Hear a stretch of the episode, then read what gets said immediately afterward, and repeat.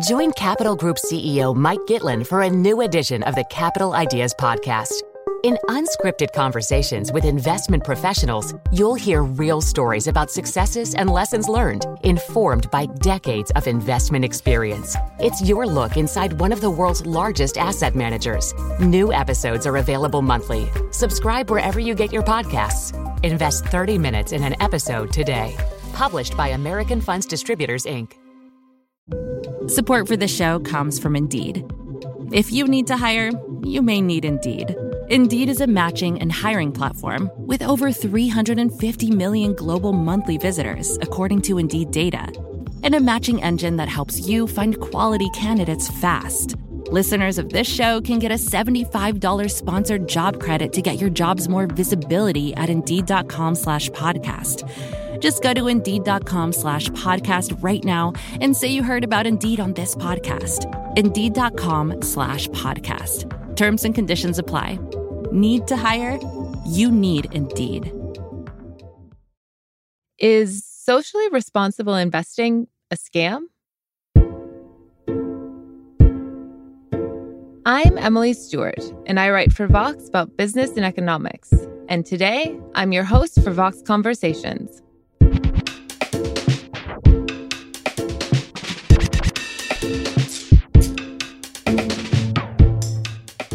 I want to feel good about the idea of ethical investing. It sounds really nice. You put your 401k into a sustainable fund and theoretically watch your retirement savings go up as you help save the planet. But the whole prospect of investing for good seems a little bit too good to be true. That's the case Tariq Fancy is making. From 2018 to 2019, he was Chief Investment Officer of Sustainable Investing at BlackRock, a giant investment manager. Basically, it was his job to make environmental, social, and governance investing, or ESG, a thing from the inside. He's since left BlackRock and has started speaking out. He's now running the Rumie Initiative, an education technology nonprofit. His argument, in a nutshell, is that responsible investing is a bit of a scam, and that it's a dangerous one at that. When people think that they can end racism or curb climate change through an ETF, that's an exchange traded fund, they're not focused on actual solutions. Solutions that he says need to come from the government. I wanted to talk to Fancy because I sort of buy into what he's saying. But I also have a hard time swallowing the idea that ESG is completely made up. I've also talked to plenty of people in the space who say he's got it wrong. More broadly, I wanted to dig into Tariq's assertion that we're being fed a shit version of capitalism, as he puts it. Though he doesn't believe capitalism itself is the problem. Which, again, I'm not sure how I feel about. What if both ESG and capitalism are scams? What then? Tariq Fancy, thanks so much for being here. You're welcome. Glad to be here. You recently have been in the headlines quite a bit because of your critique of sustainable investing, or I guess ESG, environmental governance and social investing. Before we get into your thoughts on that issue, can you talk a little bit about just like what it is for the ordinary person who might not know except for seeing it on their mutual fund or ETF? Sure. So ESG, I mean, it, it can be confusing in many ways because it's sometimes represented as all things to all people. But uh-huh. in general, the, the simple idea behind it is that the financial markets are adept at connecting savers' capital, meaning our bank deposits or pension funds managed on our behalf or our 401ks, with the most productive uses of that capital in the economy, right? So that it goes to, you know, backing the right entrepreneurs or building the solutions we need that creates jobs. And that's kind of the win win because then we get a better return on the investment and it creates value for society and jobs and productivity. ESG is, in a sense, an attempt to sort of say that we should overlay environmental and social considerations in particular into that capital allocation process so that in addition to trying to get the best return possible on investments, we can also try to create some kind of measurable social return. And so that's the general premise around it. It get manifested in different ways. And there is usually a lack of clarity around whether it's good for investing which means, you know, I use ESG data, I can I can actually produce a better investment or have lower risks, or is it good for the world, which is not the same as, you know, good for the investment return. Right. And so in practice, I guess what this looks like is your 401k, an ETF or a mutual fund that you're investing in, it says it's, I don't know, fossil fuel free or something like that. Pretty much, yeah. I mean, I think there's such a wide spectrum of financial assets available from like venture capital funds that invest in innovators and so on to sort of the most passive ETFs that are just a, frankly a basket of shares from the public markets that you can own, right? That there's a lot of details in the weeds, but generally speaking, that's really it, right? It's this idea that you can sort of buy of funds that in some sense are better than the average regular fund because these ESG funds sort of maybe do something for the world at the same time. Uh-huh. And they've become pretty popular in recent years, right? Like I was listening to a podcast a while back and they were trying to sell me a, an ETF that was was good for progressives. Like these are everywhere. They are everywhere. I mean, in a sense, there's growing social angst about the frankly failure of government in many ways to deal with environmental and social challenges, right? We all see that and we see people protesting in the streets around it and saying, why is nothing getting done about climate change? Why is there such slow progress on the rights of black people in America, you know, over decades? And all of these things have created this idea for people that like we can invest our way to a better future. And of course, asset management firms have noticed that and realized that if you repackage an existing product, and put sort of progressive labels or green labels or whatever, then you have a better chance of raising funds for your business as well as frankly at higher fees, right? Because it's sort of like if you go to the grocery store and there's two apples and they're the exact same mm-hmm. and then one of them has an organic sticker on it. Well, generally speaking, people if they're the same, they're going to take the organic one and usually they'll pay a bit more for that. And that's the same idea here is if you have a fund that you can kind of put an ESG sticker on, then you're likely to get higher fees and more fund inflows. Mm-hmm. So basically, it's higher fees because financial managers sort of feel that they can charge more because you're going to be willing to pay more. Exactly, right? What we need as a society is everything to be green, right? The financial system needs to be green and aligned in fighting climate change.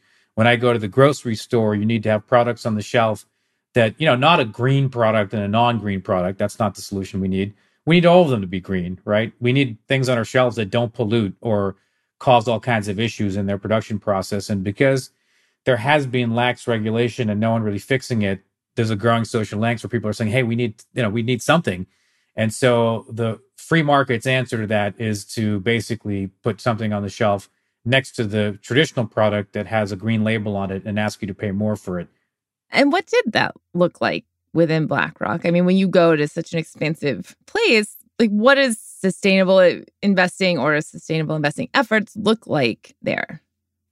It's kind of it works in two ways.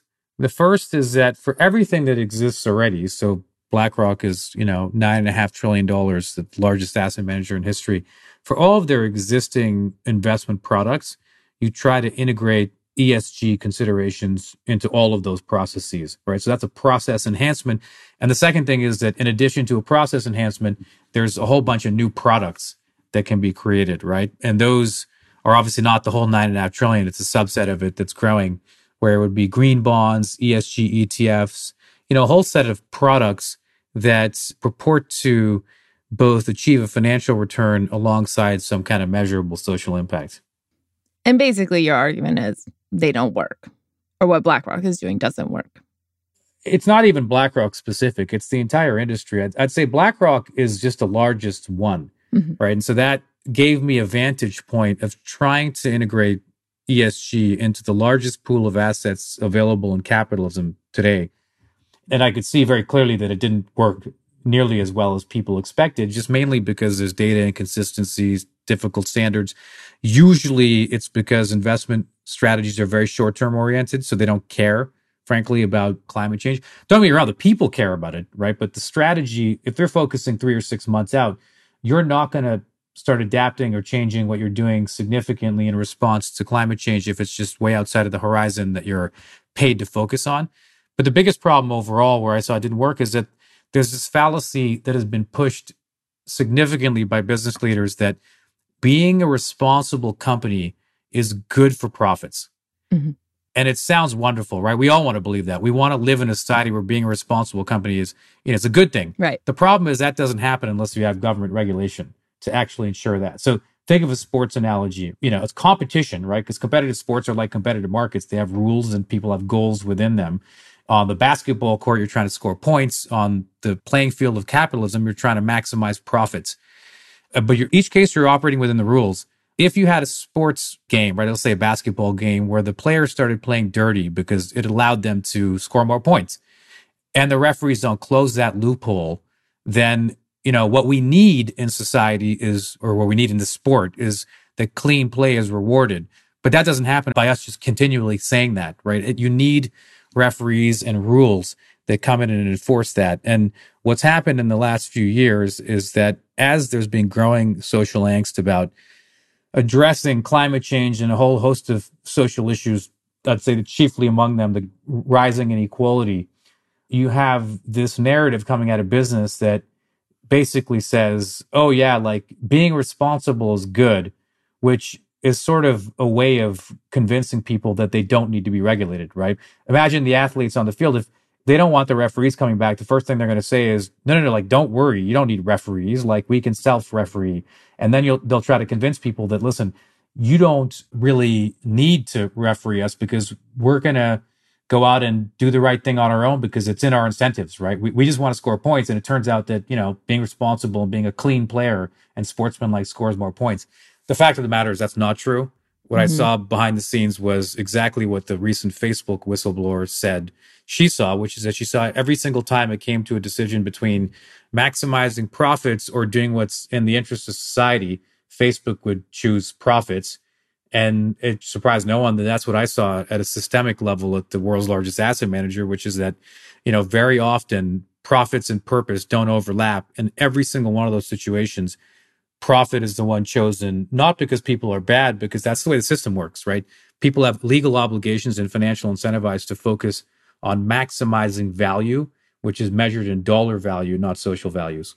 Right. I mean, will you talk about this purpose rhetoric? Your old boss at BlackRock, Larry Fink, is quite a big leader in this, right? Since like 2018, puts out letters saying we need companies to think bigger. What do you make of his rhetoric, I guess, then? Like, does he mean well? What's going on? It's a good question. I think that he meant well in the beginning when he was doing it. I mean, I certainly don't cast aspersions on anyone who believes or who did believe that Panglossian view of the world, mm-hmm. because frankly, I believed it, right? That's why I, I joined in the first place to do it.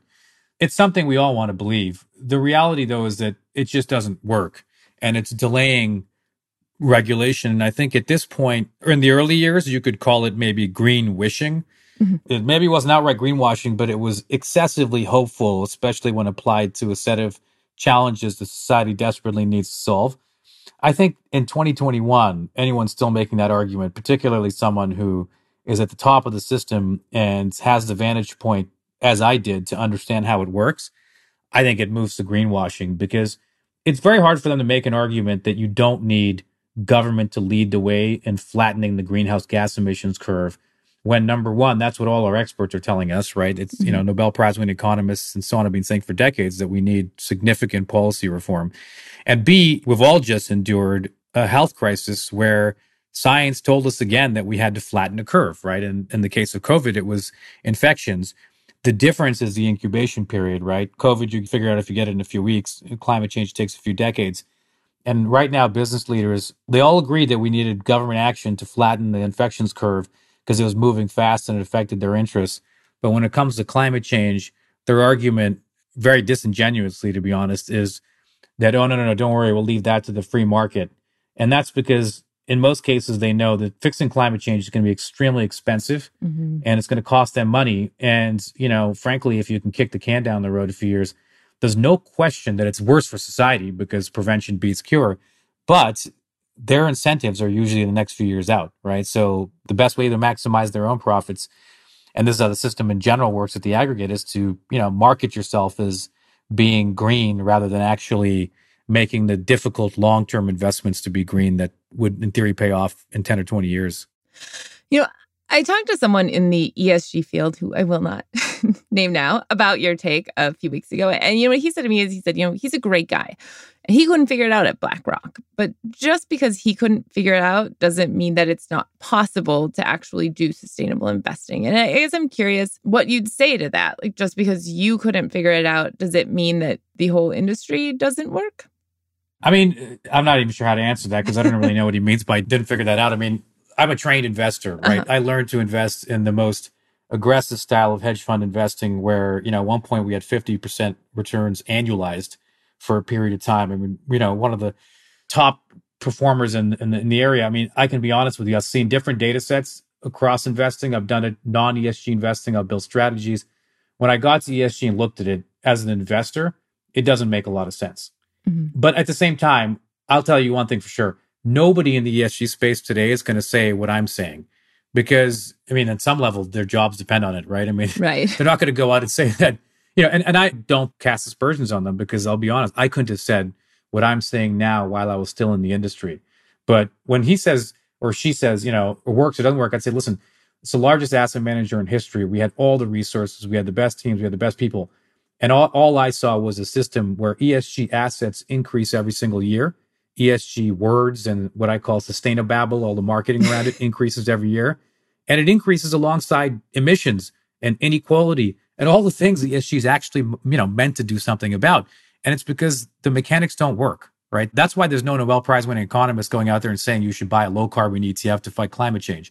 They're saying we need a price on carbon. And my concern and why I started publicly arguing this is that I don't even think it's harmless, right? In the sense that, like, okay, well, you know, you thought this ESG fund would do some good for the world.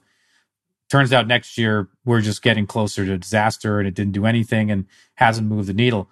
The challenge is that it actually actively distracts people from the solutions that we need, mm-hmm. right? Because people have a limited bandwidth to focus on an invisible crisis that is slowly moving in a direction of catastrophe, right? We're the sort of the boiling frog.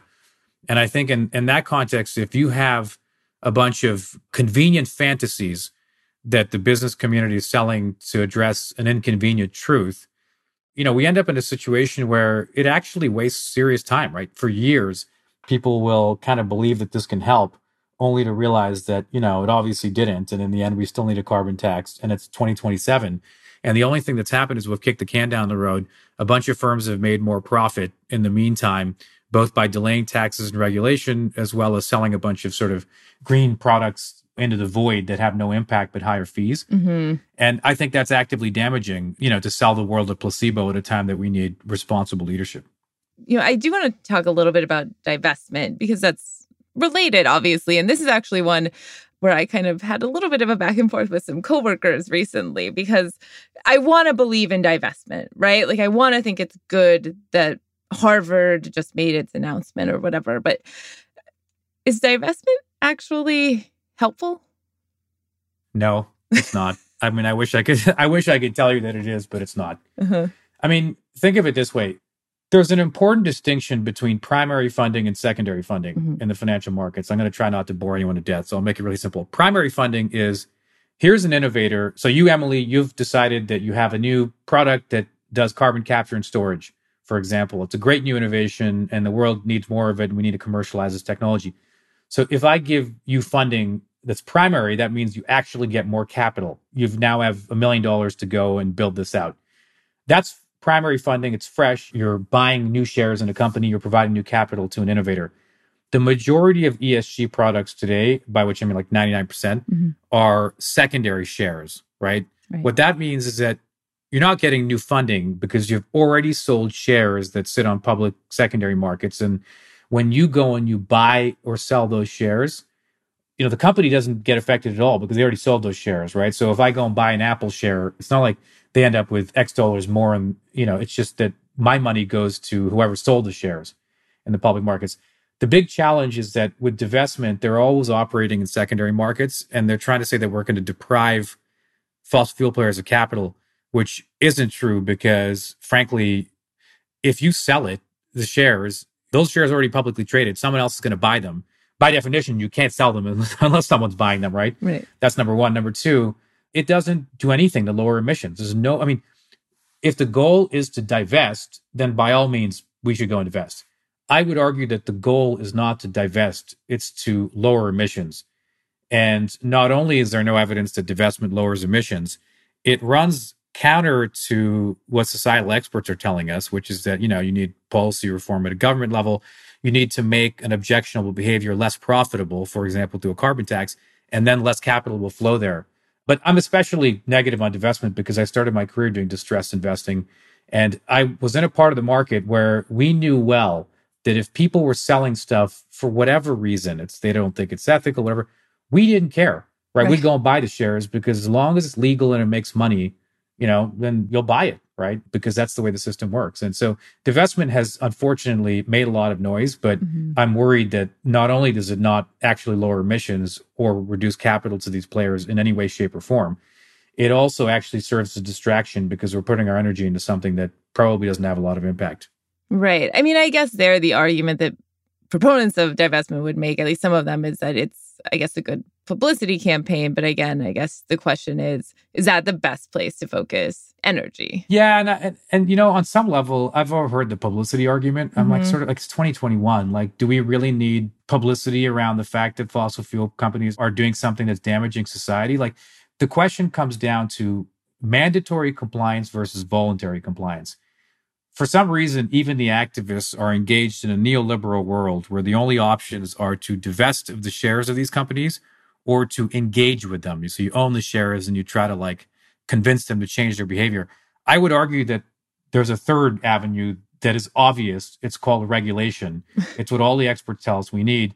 And like imagine in the 50s when we figured out that smoking causes cancer. I mean, imagine people said, let's just sell the shares of tobacco companies. That'll solve it. It wouldn't do anything. Someone else will buy the shares and people will still buy cigarettes. They'll smoke. They'll get cancer. You know, the answer was government regulation around restricting how they marketed, it making sure they're honest about the risks, restricting sale to minors. And 1960s, right? When Martin Luther King is arguing for civil rights, you know, imagine that he'd said, oh, the answer is we should all go to our 401ks and sell you know, the shares of companies that discriminate against black people. It'd be ridiculous, right? I mean, instead they marched on Washington. In both cases, the answer was government regulation. And I fear that if you have all the experts telling us that that's the answer, I can tell you from inside the system, from an area where money is being made by not regulating stuff, right? It's the last thing they want. I can tell you it's the answer. I'm very concerned that, you know, there's a clutter of misinformation out there. Mm-hmm. We're making very little progress on climate change the more that we divide our energy amongst populations that are not all that inclined to make big sacrifices yet, I think that, you know, we'll find that we've just burned valuable time.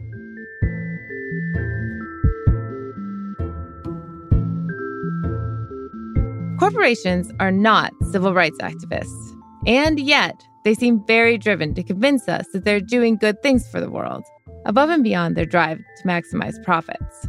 But what's really behind these theatrical efforts to do business for good? I'll ask Tariq Fancy after a quick break.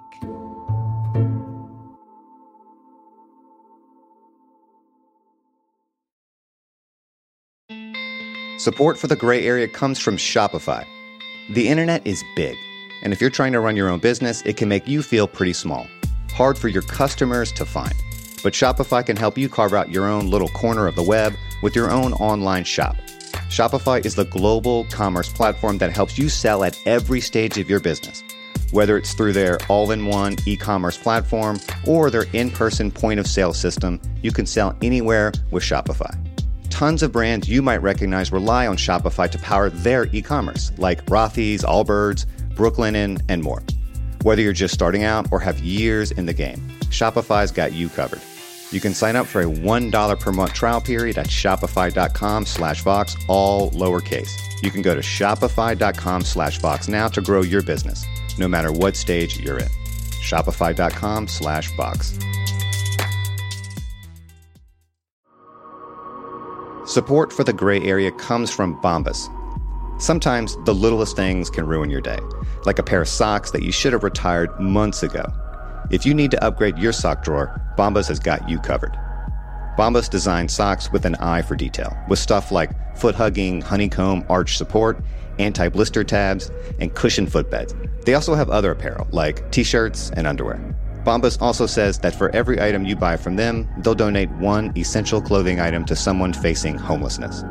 Bombas actually sent me a few pairs of socks and a pair of boxers about three months ago, two or three months ago, and they're great. It's the best pair of boxers I own, and every time I do laundry, my three pairs of Bombas socks move right up to the top of the rotation. I wear them to the gym, I wear them around the house, I wear them when I go for walks. Hell, I'd wear them when I was sleeping if it wasn't too hot. You can get comfy this spring and give back with Bombas. You can head over to bombas.com slash gray area and use code gray area for 20% off your first purchase. That's B-O-M-B-A-S dot com slash gray area and use code gray area at checkout.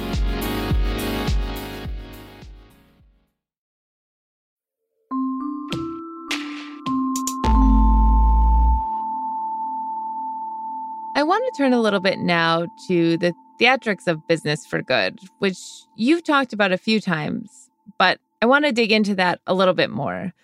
We've obviously seen this trend of businesses coming out and saying, we're going to do a good thing, whether it be at the outset of the pandemic, companies wanted us to know that they were here for us, right? Or around Black Lives Matter, we saw these diversity pledges and these companies saying, yes, Black Lives Matter. Why do businesses want us to feel good about them supposedly doing good? I mean, in general, I think it's important for their marketing and brand and PR. Not all businesses, to be clear, there's a whole bunch of businesses that don't care about that kind of stuff, either because of where they're geographically located or because, you know, maybe they have a brand that's not consumer facing, right? Mm-hmm. There's all kinds of companies that are worth 50 or 100 billion that the average person in the street would have never heard of because they're doing things behind the scenes, you know, business to business rather than business to sort of straight consumers.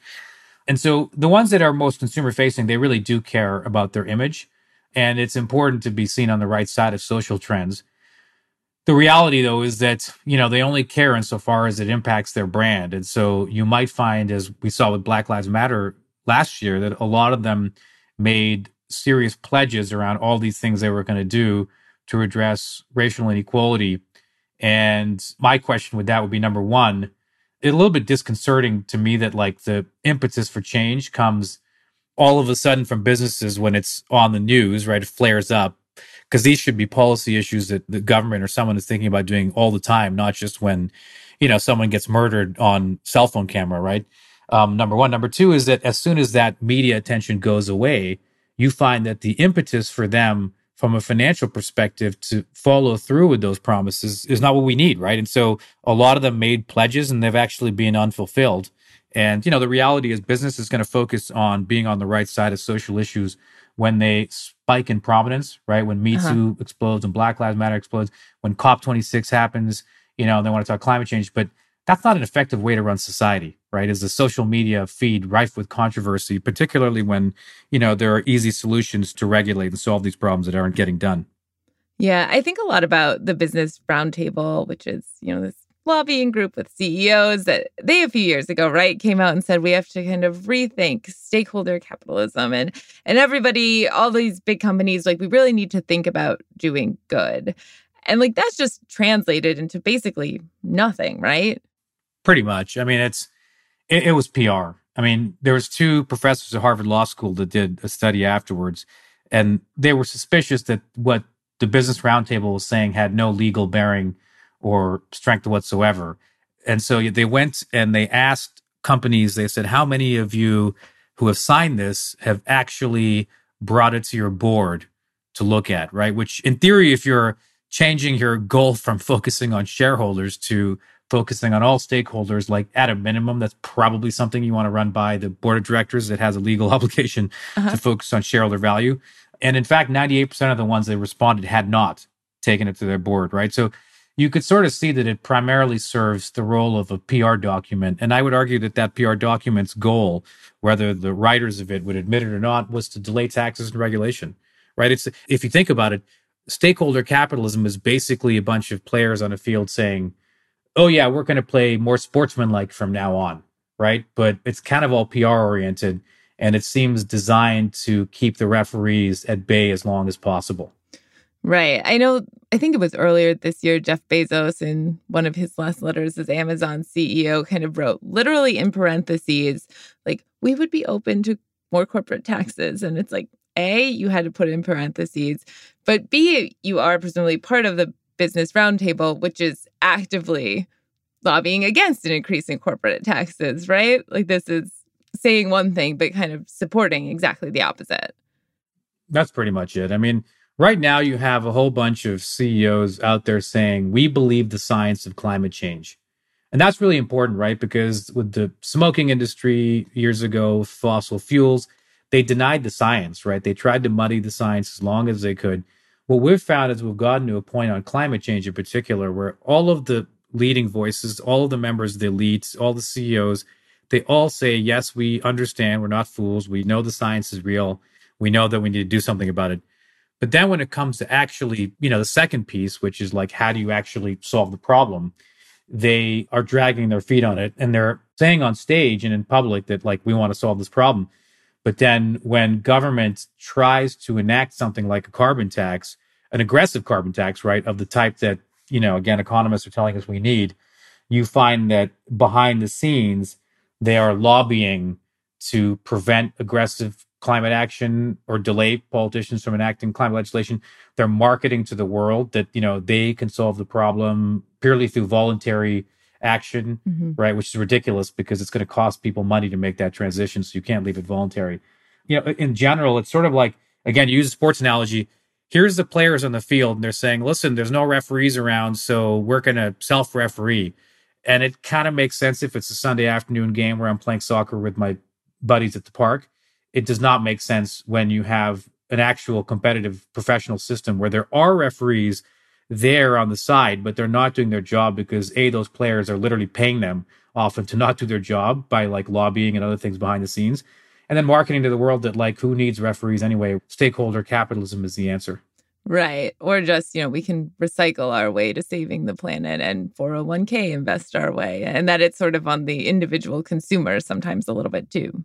Mm-hmm. Well, that's one of the biggest fallacies, right? I mean, the neoliberal approach will always favor individual action more than collective action, right? In that sense, it's almost a veering towards sort of a libertarian kind of view where all these people acting in, you know, on their own will aggregate into the change we need.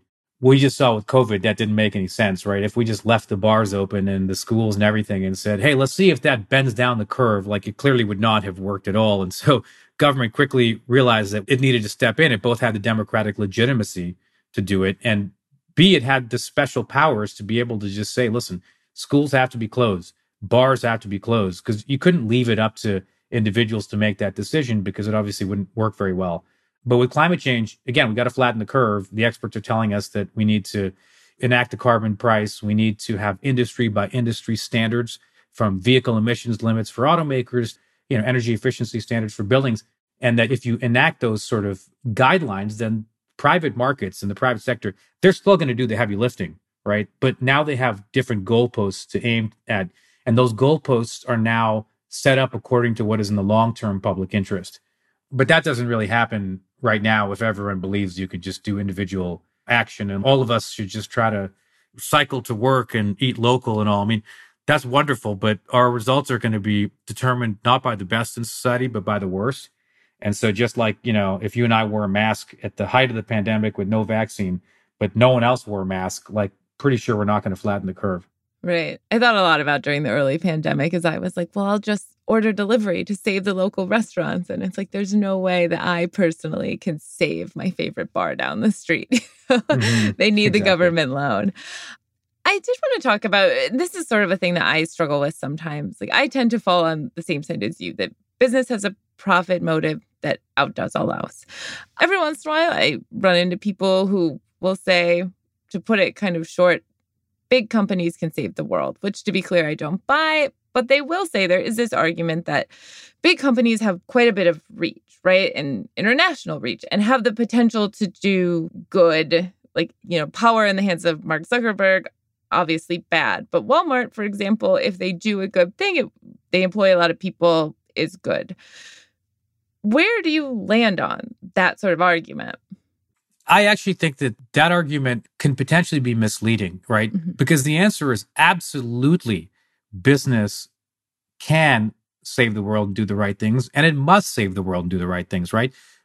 And it's not business versus government is it's not really a question of government as provider going and building the stuff, right? It's more as government as regulator, mm-hmm. as setting up the rules. And so business has most of the capital, most of the jobs in the economy, right? It has to do the right thing.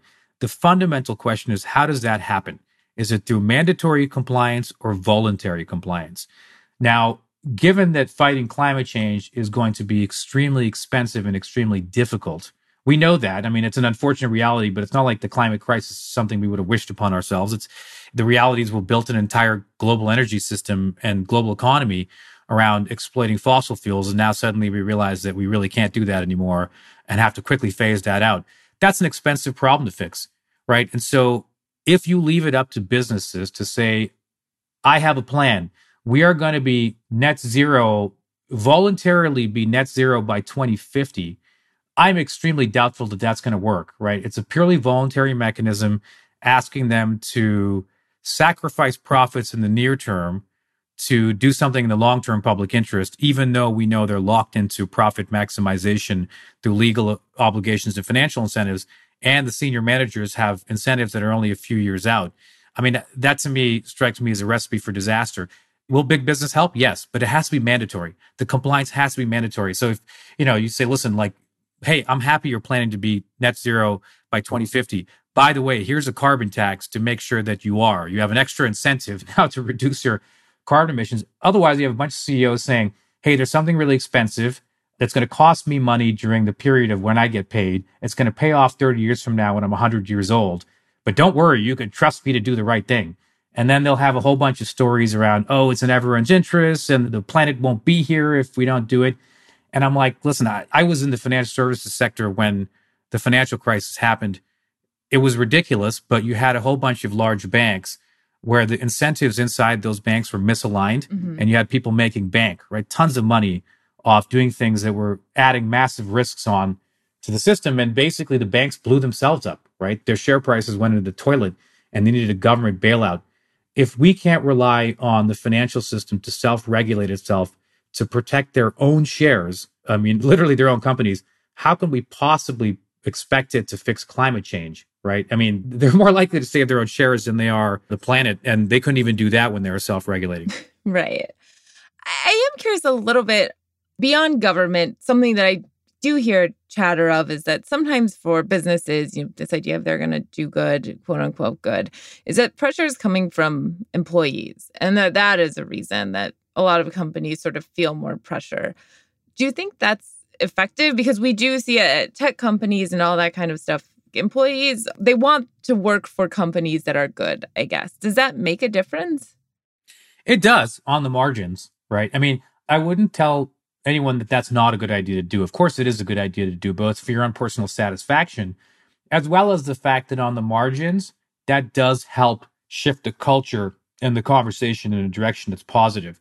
But this is really important we cannot confuse some progress with enough progress right that moves in the right direction, like a whole bunch of other tiny little things that have marginal value. So we should do them.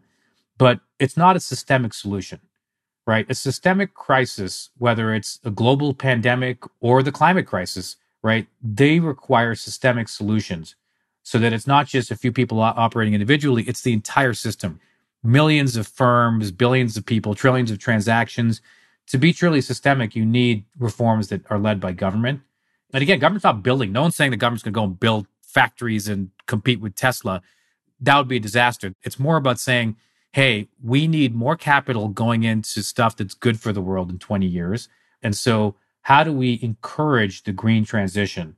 And with Operation Warp Speed to produce a vaccine, we could see how government invested directly into the R&D of a number of companies the US government did vaccine pre orders for like over a trillion doses, which obviously is multiple times the US population.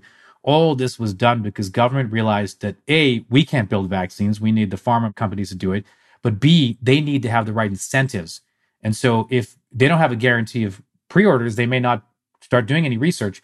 So we need to get like eight or 10 or 20 horses all running in the same direction as fast as possible. So one of them hits the finish line quickly and we can return life to normal it worked, but we haven't seen anything like that with the climate crisis, even though all of the ideas are there.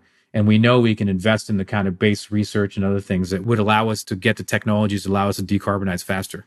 Well, this is the kind of perfect segue to kind of the last few things I wanted to talk about, which is the solutions part. I tend to be a little bit like, you know, as I said, business is bad and they're never going to help. And I don't know what the answer is to any of this. I am curious, kind of, to start where we started, I guess, at the micro level. If I'm a regular person looking at my 401k or my Robinhood account and feeling like I should try and do good with it, or just I care about the planet and I have a 401k. I know you can't give investing advice, but like, how should I think about investing sustainably? Should I not think about it at all? I would say, and this is going to be controversial some i would say that you shouldn't think about it and that's not to say that we shouldn't be responsible and try to save the planet it's that that's not the place to do it mm-hmm. if you were to just go and buy an esg fund number one there's zero evidence that there's any impact that's going to improve the planet out of that and i would argue having seen the inside that i'm quite certain that there's not going to be any impact of any of that anytime soon mm-hmm. number two you will though pay higher fees right to an investment manager because they know that by putting esg or green on it you know, on average, an ESG fund has 43% higher fees, right? So that's a problem. Wow. But I think the biggest problem is that what ends up happening is that if the more that people are likely to buy those kinds of things, those products, the less likely they are to then support government action afterwards. Because you've kind of felt like you did your thing, right? If Wall Street goes out and says, hey, you know, you have two ways to fight climate change. You can either buy a low carbon ETF or you could call your congressperson and demand a price on carbon. People don't do both. And they're definitely not likely to pick the one with the word tax in it, right? right? So they all go for the placebo, and in the end, it doesn't actually create any impact, and every year emissions go up. So I would honestly tell you that your 401k is not the right place to do it because the few funds that do have real world impact, most of them are not investable by the general public, mm-hmm. right? They're either venture capital type funds or they're specific sort of private vehicles that you couldn't really access as an individual. Mm-hmm. And I'd tell you one point I think that's important to stress you said that you know you kind of come from a position where business is bad or it's you can't trust them. It's funny. Despite everything I'm saying, I'm a capitalist, right? Started my career as a banker. I have an MBA. I believe the capitalist system works.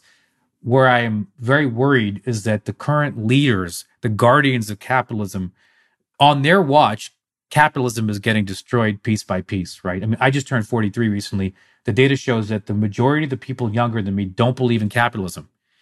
And it's because they're seeing, frankly, shit version of capitalism where clearly we need real regulation to fix the system. They're selling a bunch of placebos that are intended to maintain the status quo.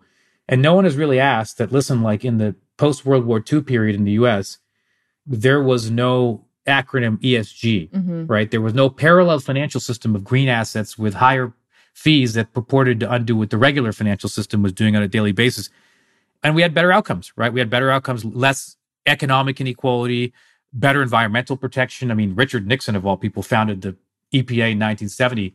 I think that what needs to happen is a reversal of a set of economic narratives that began in the 80s, generally around the Thatcher Reagan sort of era, that sort of said free markets solve all problems and get back to a place where government actually regulates effectively to protect the public interest.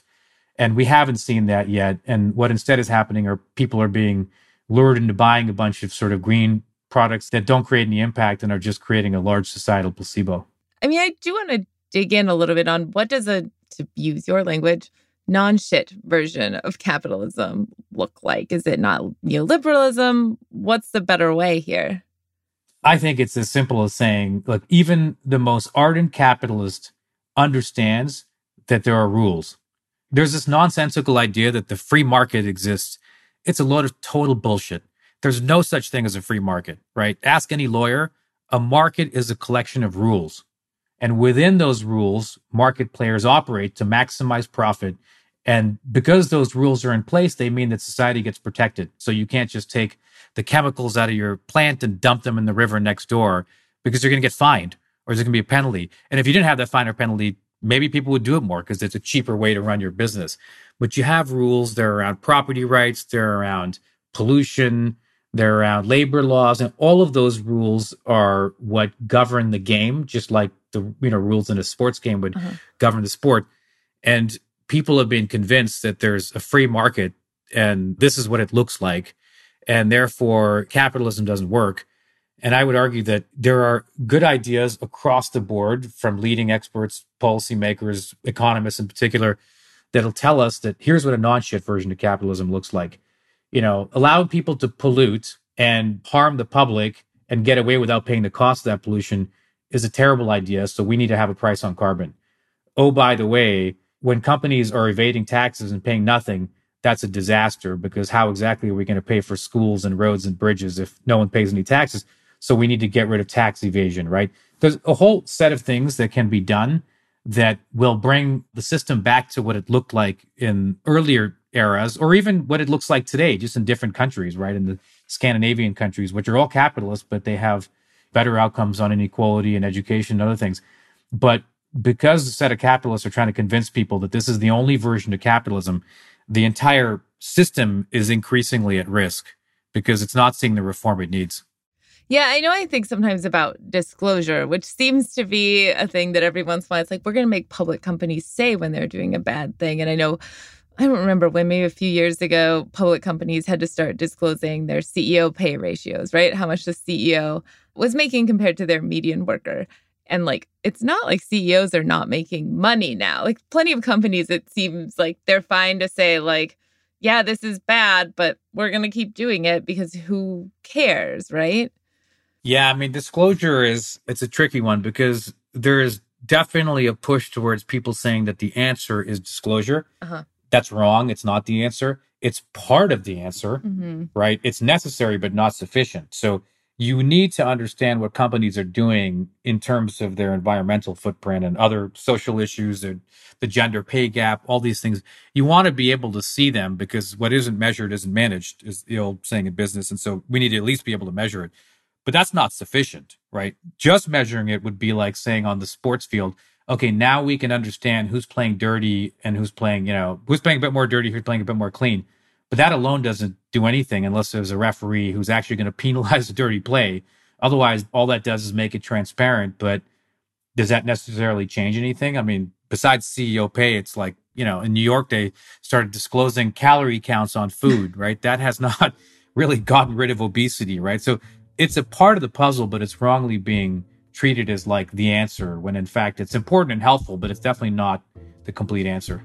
Well, I will say the calorie counts make me personally depressed every time I go to even get yeah. a coffee. And it's like, wait. Same here. I, I, eat the same donut. I just feel worse about it in the end. exactly.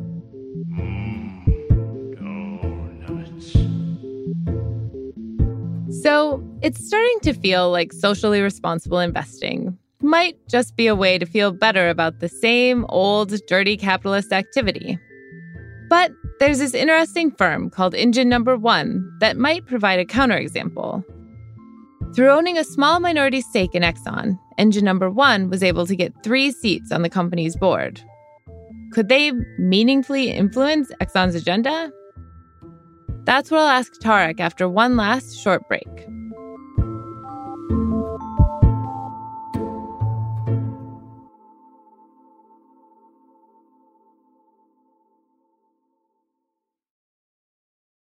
Support for this show comes from NetSuite. Growth can be a beautiful thing, like changing out your kids' shoes when they get too big, or upgrading that puppy food to an adult recipe. But as a business owner, you understand that growth also comes with complications. And when your business gets to a certain size, the cracks can start to emerge. That's why you should know these three numbers 37,000, 25, 1. 37,000. That's the number of businesses which have upgraded to NetSuite by Oracle. 25. NetSuite turns 25 this year. That's 25 years of helping businesses do more with less, close their books in days, not weeks, and drive down costs. One, because your business is one of a kind. So you get a customized solution for all of your KPIs in one efficient system with one source of truth. Right now, you can download NetSuite's popular KPI checklist designed to give you consistently excellent performance. Absolutely free at netsuite.com slash gray area. That's netsuite.com slash gray area to get your own KPI checklist. netsuite.com slash gray area. Support for this show comes from Indeed. Imagine the perfect employee. Let's call her Jackie Jackie is professional yet relaxed, punctual, friendly, meets deadlines, and just makes your job easier overall. But the search for Jackie can be long and tedious, especially when you have so many other things on your plate. Indeed wants to help you find your next Jackie. Indeed is your matching and hiring platform with over 350 million global monthly visitors, according to Indeed data, and a matching engine that helps you find quality candidates fast.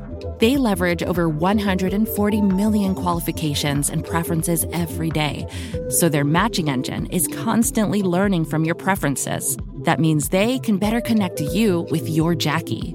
And listeners of this show can get a $75 sponsored job credit to get your jobs more visibility at Indeed.com slash podcast. Just go to Indeed.com slash podcast right now and say you heard about Indeed on this podcast. Indeed.com slash podcast. Terms and conditions apply. Need to hire? You need Indeed.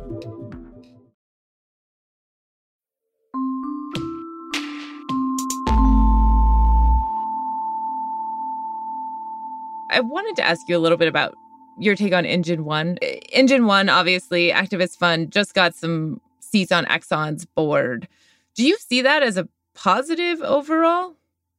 I think on the margin they can do a little bit to help, but my concern is that the irrational exuberance around sort of what they can achieve is actually more harmful because it just slows us down from making important changes. I mean, the reality is that when you get on the board of directors of a company, mm-hmm. you have what's called a fiduciary obligation to focus on shareholder interests, right? These companies are all registered in Delaware. There's a long legal history around this concept where they have to focus on shareholder returns, right? That's fine. That's not a bad thing. That's the way the system works. If you put a few well meaning directors on the board of directors of an oil company, it's not like they can go and just tell the company to shut down a whole bunch of things because the company will lose money. And that would be a breach of their fiduciary obligation. They have to focus on shareholder returns. The problem is this is fundamentally a company whose core business model harms society. And again, I don't I'm doubtful that they can do anything because they have to maximize profits. They're legally required to do that. And maximizing profits for a fossil fuel company probably means exploiting more fossil fuels than we need, you know, as a society. Mm-hmm. So again, that, that's an area where I think mandatory compliance is critical. It has to be led by government. And again, you know, some of these solutions, you almost just have to look back at history and like ask, why are we even talking about them? Like imagine, use the engine one thesis. Imagine in the 50s, you know, the idea for fighting tobacco companies when it was clear that smoking causes cancer was to fight one by one proxy fights with these companies to like get on the board of directors to tell them to voluntarily sell less cigarettes. Like it's just never going to work. And obviously the answer was regulation, right? And I think we're in the exact same position now with fossil fuels.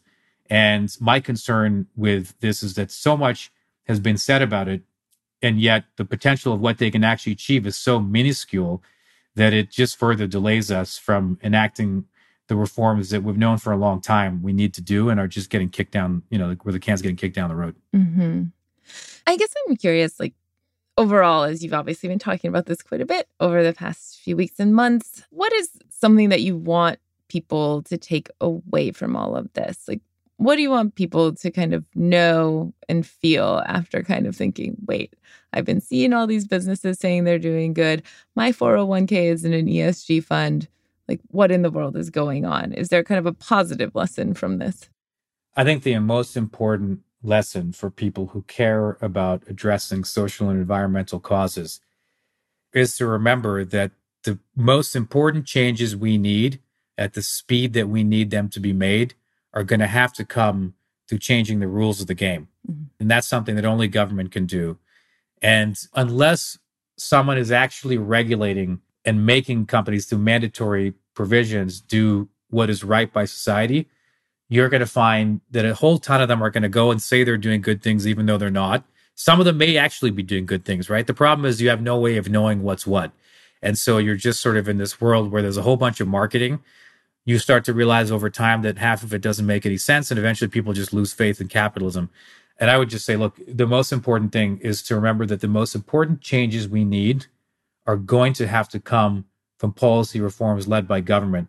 And when business leaders go out there and they claim they can do it all by themselves, the question isn't, are they going to do it or not? Obviously, they have to be part of the solution.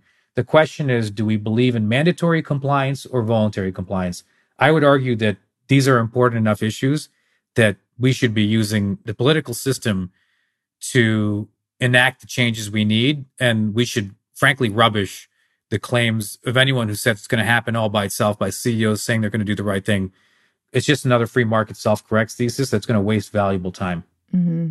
I guess the scary part there is that what if the government doesn't do anything? But another question for another day, maybe. well, you know, the answer then I would turn to the business leaders and say, hey, you know, you said you wanted to solve this problem. Here's one thing you could do to start is instead of trying to sell me this product that you put some green paint on and increase the price of, why don't you actually listen to what our Nobel Prize winning economists are telling us and say you support aggressive climate legislation? Mm-hmm. None of them are doing that right now. They're actively lobbying against those kinds of provisions in the background while publicly on stage saying that they think we need to do more about this. That's a recipe for failure for capitalism in general and for the planet and society. And somewhere in there, I think that's the most important piece that people have to focus on is that no matter what they say, it's like the old Reagan quote trust but verify. Mm-hmm. Listen, business leaders, okay, well, we believe you. You want to be net zero in 2050. The only problem is we've had a record of watching targets get missed. So perhaps you won't mind if we enshrine that in law. And then you could do what you're already saying you're going to do. And, you know, why would you fight against that if you're saying you're going to do it? And the reality is behind the scenes, they're fighting every single time against these provisions that they claim to care about and support in public. Mm-hmm. So trust, but verify for Exxon and Facebook and all that fun stuff. Yeah, I wouldn't say people should be cynical, but I think we should be realists about it at least and, you know, not gobble up the marketing. Well, thanks so much for doing this. This was great. I really learned a lot, honestly. It was my pleasure. Thanks for having me.